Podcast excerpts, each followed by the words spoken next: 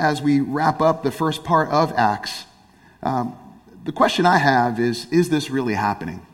As I read Acts chapter 12, that's the question that comes to mind because that's the question that people in Acts 12 are really they're wrestling with. Let me ask you this. Have you ever faced something so crazy difficult or so crazy wonderful that you asked yourself, is this really happening? And what do you do when an egomaniac who dresses like a rock star and is so threatened by the message about Jesus that he kills one of your leaders and imprisons another? See, Acts 12 is filled with tragedy and triumph. It's filled with irony and humor. It shows us what the first followers of Jesus did when a political leader turned violent against them. And it shows us who's really in control when everything seems out of control. You see, the first followers of Jesus had one central message Jesus is king. Jesus is the Messiah. Jesus is God's anointed King of Israel, the one who brings redemption to Israel, but not only to Israel, to the world. And the high priest of, in Jerusalem and the religious authorities, they weren't at all happy about this message. And they were trying to shut it down again and again, but they couldn't. And what we find in Acts 12 is King Herod, who ruled Palestine, he was really a puppet king of Rome he decides to step in and do something about this new movement. Now, why does he do it? I believe he's threatened by their message, but he also wants to keep peace between the Jews and Rome at all costs. We're going to learn three things here. First, there's violent opposition. Second, there's intense prayer that happens. Third, there's divine rescue. And actually, we're learning four things. Fourth, there's divine opposition. So let's look at uh, ch- chapter 12 in Acts.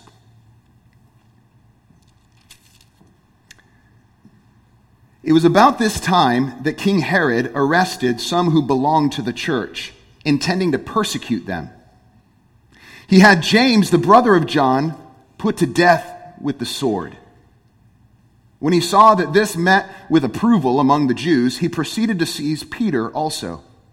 This happened during the festival of unleavened bread. After arresting him, he put him in prison, handing him over to be guarded by four squads of four soldiers each. Herod intended to bring him out for public trial after the Passover. So Peter was kept in prison, but the church was earnestly praying to God for him. The night before Herod was to bring him to trial, Peter was sleeping between two soldiers bound with two chains, and sentries stood guard at the entrance. Suddenly, an angel of the Lord appeared, and a light shone in the cell. He struck Peter on the side and woke him up. Quick, get up, he said and the chains fell off Peter's wrists. Then the angel said to him, Put on your clothes and sandals. And Peter did so. Wrap your cloak around you and follow me, the angel told him. Peter followed him out of the prison, but he had no idea that what the angel was doing was really happening. You see, he thought he was seeing a vision. They passed the first and the second guards and came to the iron gate leading to the city. It opened for them by itself, and they went through it. When they had walked the length of one street, suddenly the angel left him. Then Peter came to himself and said, Now I know without a doubt that the Lord has sent his angel and rescued me from Herod's clutches and from everything the Jewish uh, people were hoping would happen. When this had dawned on him, he went to the house of Mary, the mother of John, also called Mark, where many people had gathered and were praying. Peter knocked at the outer entrance and a servant named Rhoda came to answer the door. When, he, when she recognized Peter's voice, she was so overjoyed, she ran back without opening it and exclaimed, Peter, Peter's at the door. You're out of your mind, they told her. What kind of prayer meeting is that? All right, let's keep going. We'll get to that. You're out of your mind, they told her. When she kept insisting that it was so, they said, It must be his angel. Okay. But Peter kept on knocking. And when they opened the door and saw him, they were astonished.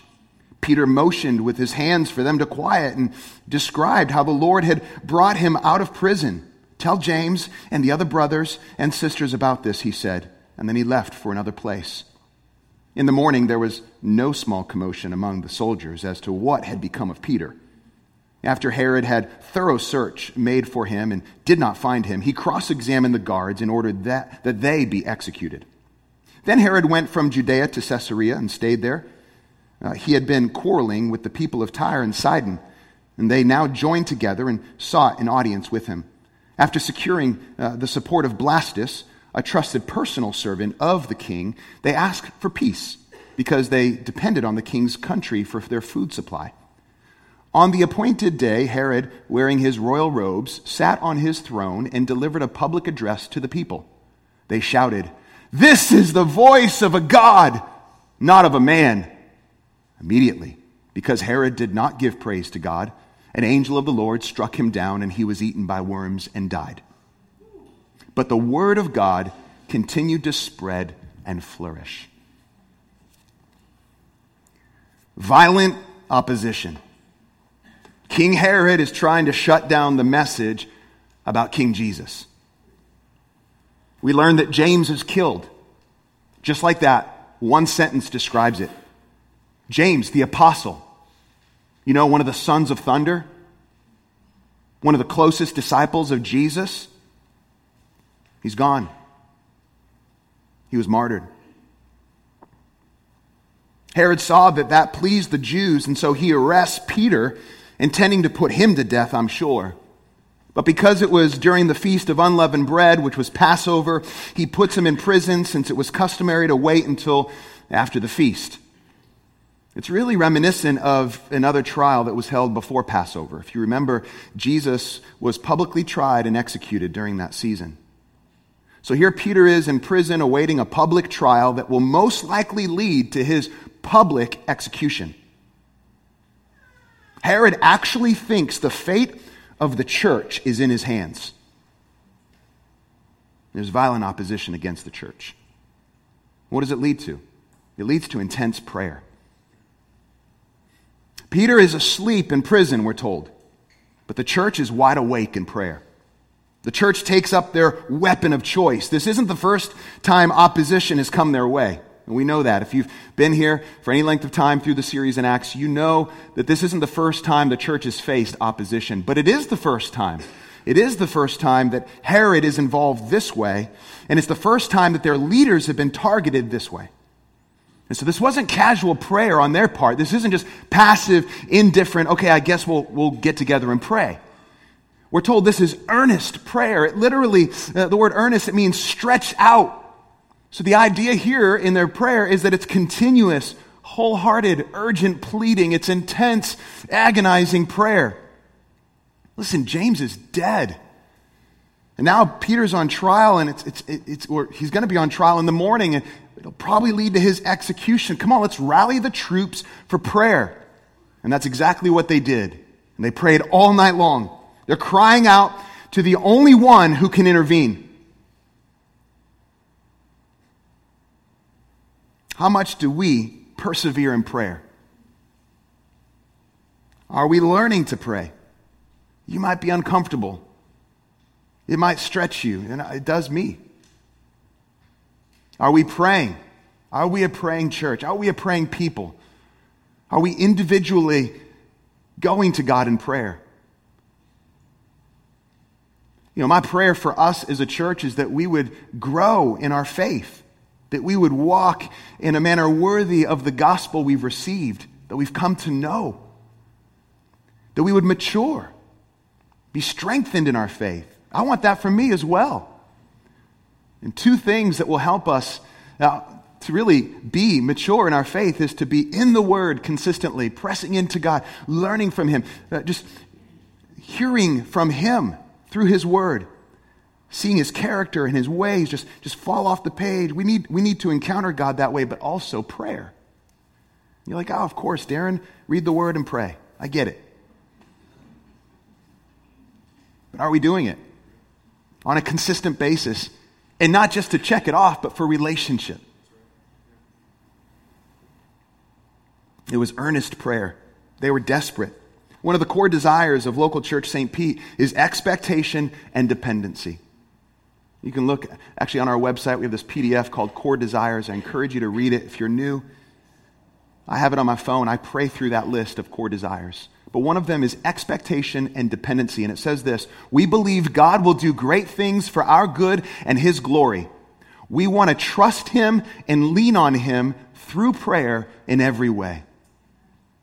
We want to do that as a church, as a community.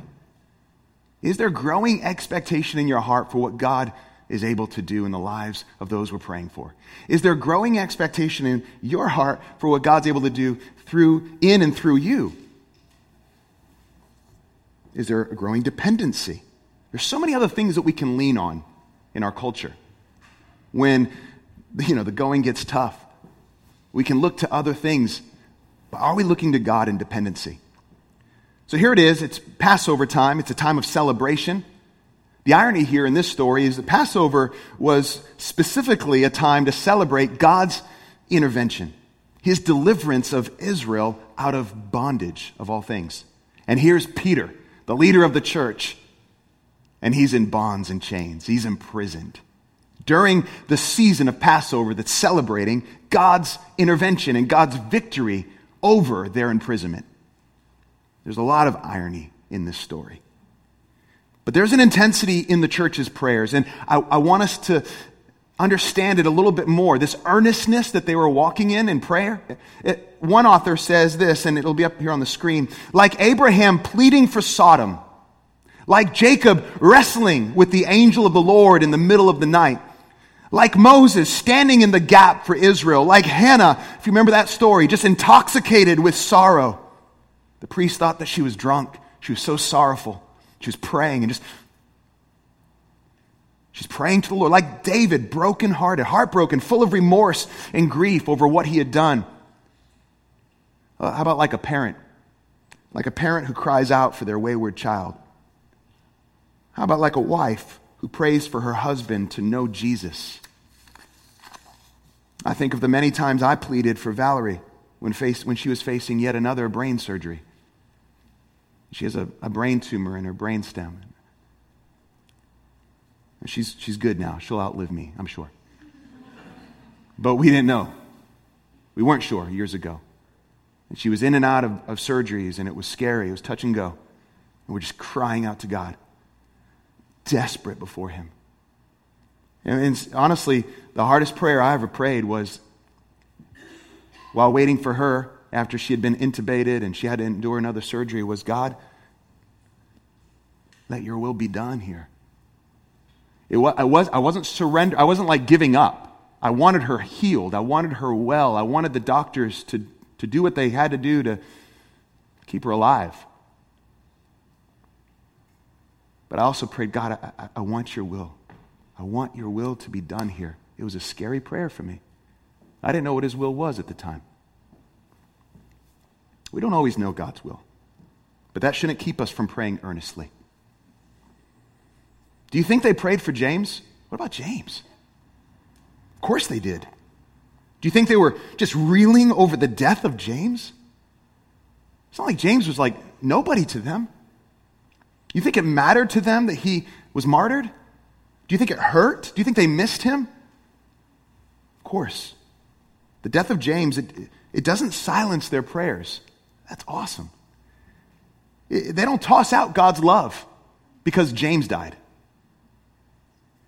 And there's a powerful testimony of God's sustaining grace in the life of the early church. But you know what? Each one of us have that same testimony. If we think about the things, the trials that we've been through, that we look back and we're like, man, I just didn't like that.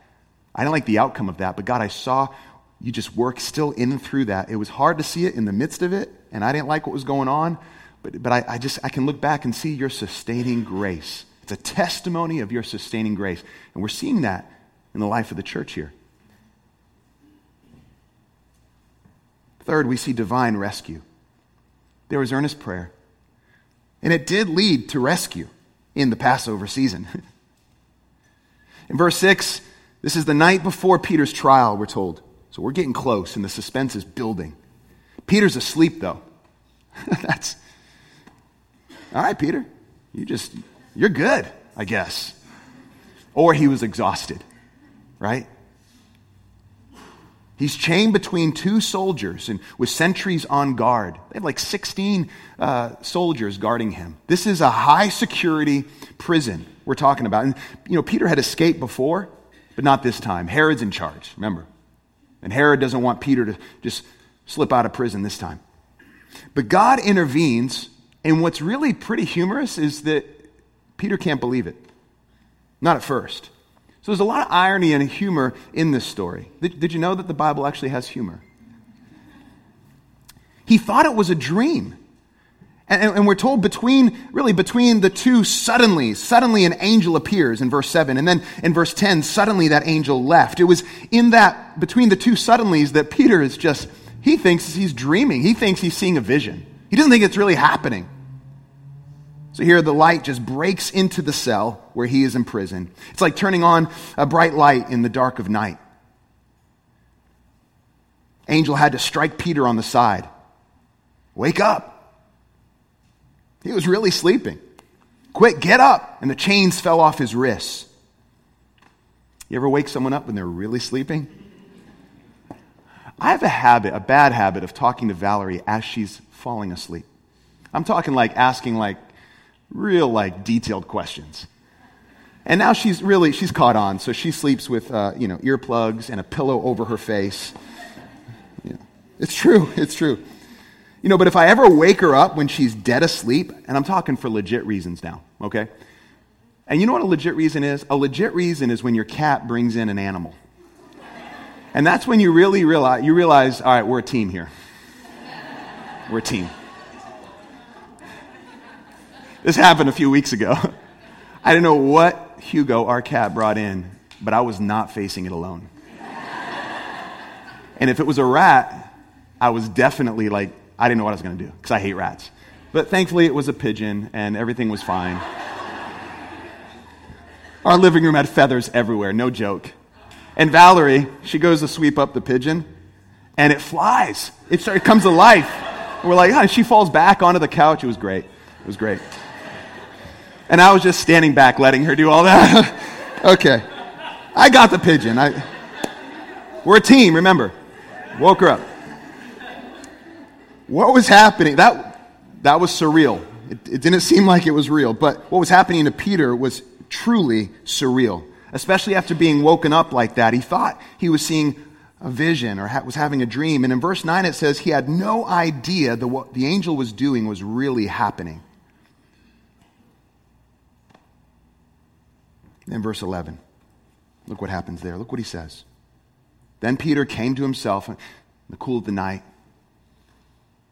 came to himself, and he said, Now I know without a doubt. I had wondered if this was really happening, but now I know without a doubt that the Lord has sent his angel and rescued me from Herod's clutches and from everything the Jewish people were hoping would happen. Deliverance. He knows without a doubt. He better know without a doubt. I mean, the gate opened on its own. God intervened, and Peter just couldn't believe it.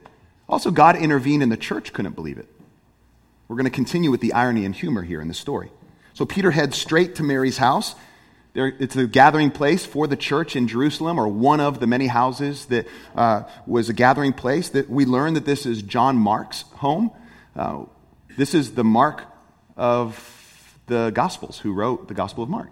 So we learn this is his home, and they're having this prayer meeting, and they're, praying earnestly, they're praying together, and they're praying throughout the night. I think it's important that we speak a little bit about prayer here again. Prayer is not magic. Okay? God is not ours to control like a divine butler or a genie in the bottle. That's not how it works. Prayer, though, is a gift and it's about relationship. It's an invitation to join God on His mission. And sometimes God answers in ways we didn't ask. I know you can relate to that. Sometimes He works in different ways with different people. And God's help in our times of trouble, it might look like the type of help we actually ask for or not. But He calls us to faithful obedience, calls us to trust Him, to believe that He has our best interests at heart, to believe that He loves us and that He's in control. You know, James died.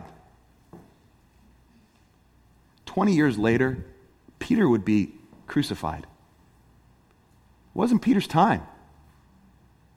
God had things for Peter to do.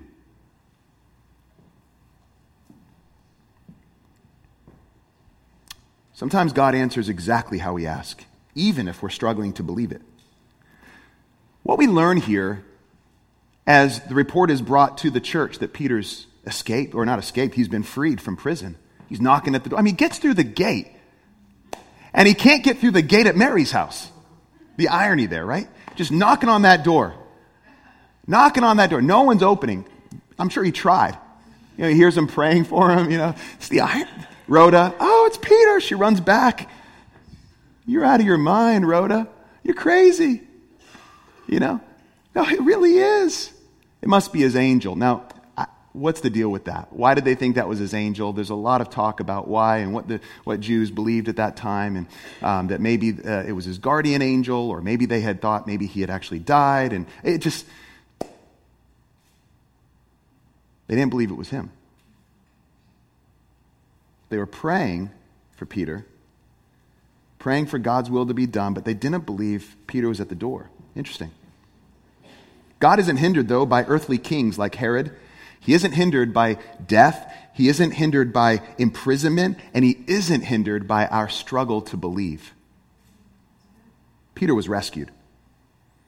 The gates of the prison leading to the city were opened for him. He was knocking at that outer gate of Mary's home, trying to convince Rhoda it's, it's really him. The praying church doesn't believe. You know, I can relate to this scene. It actually encourages me when we see the early church acting this way. The early church was made up of people like you and me. They're perceived as having it all together at times, never doubting. That just isn't the case. I picture Rhoda just interrupting them as they're praying. Uh, uh, guys, no, seriously, l- listen. What happened? Verse 17, they were astonished. The word is beside themselves. They go wild, they go crazy. It's Peter. the whole place just erupts. And he has to quiet them down. All right, all right. I love you too. This is awesome, I know. Tell James, Tell the others, all right, I'm getting out of here. I'm sure he goes off into hiding. Then God intervenes, uh, you know, he, he continues to intervene, and, and I imagine Herod can't believe it either. Herod Agrippa is the grandson of Herod the Great. Herod the Great tried to kill baby Jesus. That didn't go well. The Herods were filled with paranoia, egotistical rivalry, all the drama that you would expect to go with that. And in verse 18, it says, After Peter is found that he's not in prison, there's no small commotion there among the guards. You got that right. Those guards are freaking out because they know the code of the day. If you lose the man that's supposed to be executed, you're going to be executed. And that's exactly what happened. Pete, uh, Herod is humiliated, I'm sure. He's angry, he's reactive, he's frustrated soldiers are executed, and then Herod books it to Caesarea, which was the central seat of government. It was a city dedicated to Caesar with temples and amphitheaters and a, pa- a palace for Herod. And he was going there to meet delegates from uh, Tyre and Sidon. There was obvious disagreement between them, and they wanted to make things right with Herod because Herod was really their answer to their food supply. And so we learn that there was at first from Herod this violent opposition where he's trying to shut down the message of King Jesus. Well, finally, we've arrived at point four, which is divine opposition. Divine opposition. King Herod is shut down and the message about King Jesus spreads. King Herod tried to shut down the message of King Jesus, and now King Herod is shut down and the message of Jesus, Jesus continues to spread. So the Jewish historian Josephus, he writes about actually this scene in verses 21 through 23. It's interesting. He actually describes Herod dressed like Elton John. He, he didn't write it that way, but here's how he wrote it. He said, Herod is dressed, he wore a silver threaded costume that sparkled and gleamed when the sun hit it. It's like Elton John.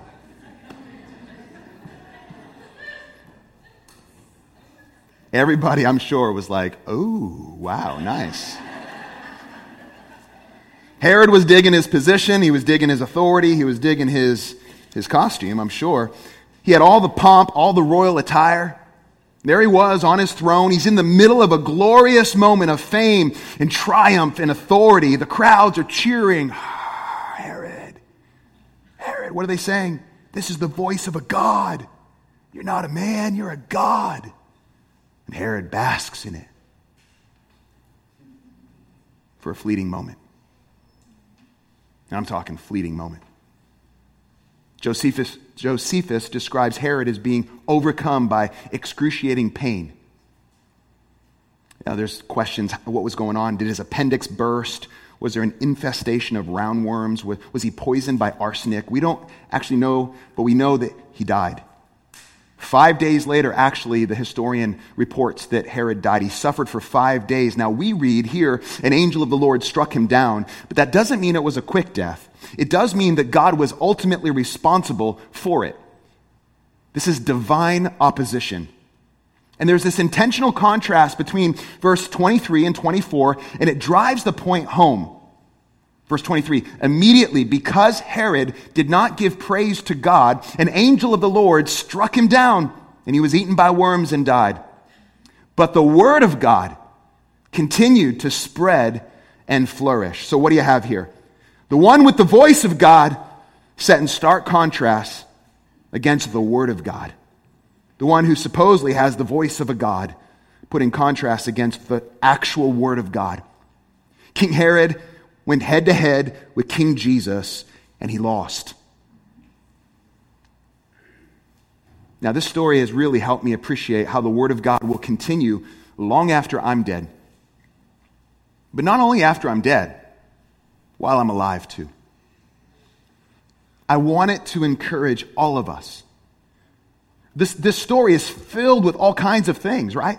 Prayer and uh, violent opposition. But ultimately, this narrative, this story, it, it, leads us to this line, to this verse, verse 24. But the word of God continued to spread and flourish. There was all this opposition. I mean, there was, there was uh, James died, Peter was imprisoned, the church didn't believe that Peter was delivered, and then he went into hiding, and uh, Herod seemed like he was in control of everything. But no, no, no. No, he wasn't. The word of God it continued to spread and it continued to flourish. 2,700 years ago, the prophet Isaiah poetically prophesied about God's word. I want us to read it. In Isaiah 55,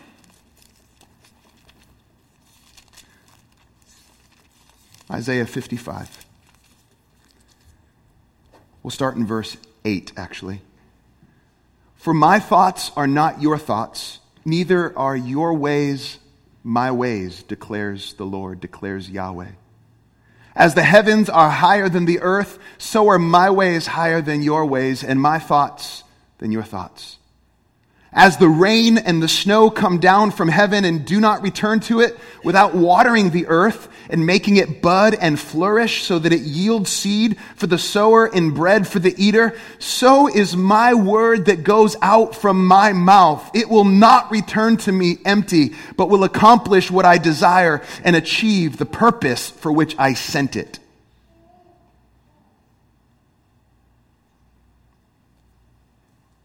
Look with me in Isaiah 40 now. 40, verse 7. The grass withers and the flowers fall because the breath of the Lord blows on them. Surely the people are grass. The grass withers and the flowers fall, but the word of our God endures forever.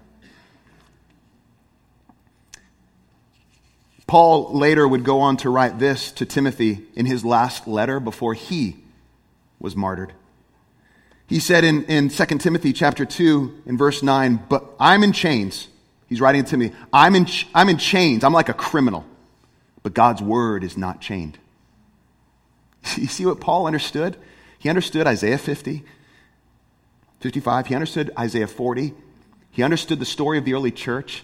I might be in chains, but God's word is not chained. Jesus is in control, and his word is moving forward regardless of who tries to stop it. Are you inspired by this scene? We are alive. This isn't a dream. The chains are off. The gates are open. The church is praying still. The word continues to increase and spread and multiply. And what does this mean? It's still having its intended impact on the hearts and lives of those who hear its message. It's how we got here. The word of God. It accomplished what it set out to accomplish in our hearts and lives, that we would bow our knee to King Jesus. You see, he conquered our rebel hearts. And it continues to accomplish what it sets out to accomplish. You can't stop the unstoppable. God's word is not chained. It will continue to increase and multiply. Does that stir your heart? Does that put a fire in your heart? Maybe God's word is actually doing in you what you never expected it to do. And you find yourself with this increased desire to actually know Jesus and walk with him and follow him and know his will. Maybe that's you this morning. And you've never had those desires. These are new desires that are just rising up inside your, your heart, your life. You're, you're feeling it. You're going about your week and you're thinking about what it means to follow Jesus. It's because God's word is having its way in your heart and life. It's setting out to accomplish what it sets out to accomplish. Let me encourage you to humbly bow to King Jesus today if you have not. Look to him as your hope and Savior, your joy, your treasure. That's who Jesus is.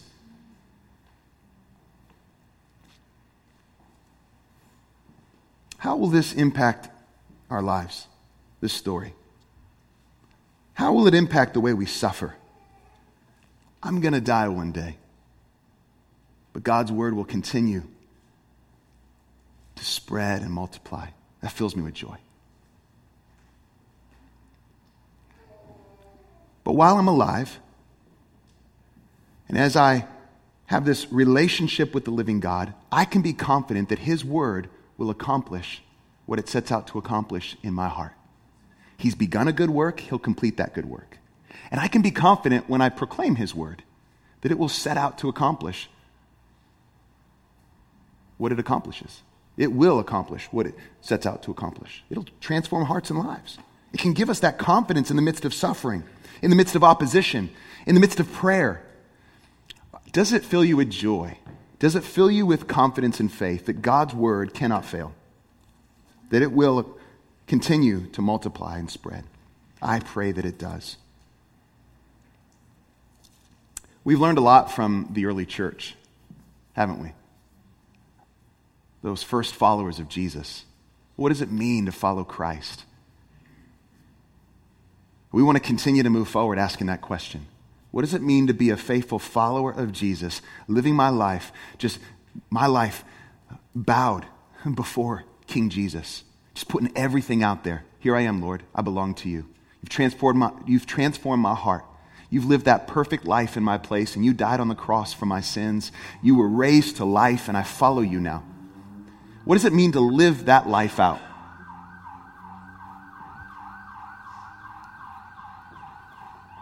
What does it mean to make disciples? Even though we're done with the book of Acts, at least for now, we're going to continue to ask this question as we move forward. The next series we're beginning, starting next Sunday, is, is called The Incomparable Christ.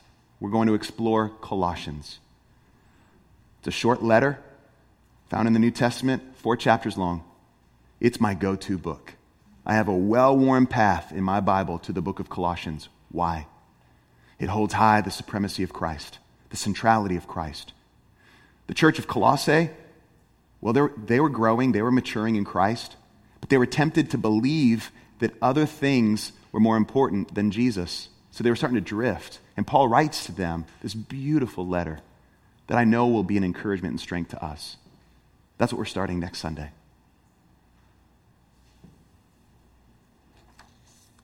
Let me pray for us. God, we thank you so much for Acts 12. What we've learned of you in this chapter and what we've learned of your word. There's a lot of stuff coming at us in life. But we've learned here from Acts 12 that whether it's death or imprisonment, opposition, even our own unbelief, that it's not too hard for you to overcome, that you're in control and that even when it looks like things are out of control, you still got it. your word will continue to spread and flourish. Would you build our faith? Would you grow our joy and confidence in your word, we pray? And God, would you continue to just work in our hearts? Help us to see that the work you've begun, you'll complete, and you're faithful. We love you, Lord, and we thank you for our time. Amen.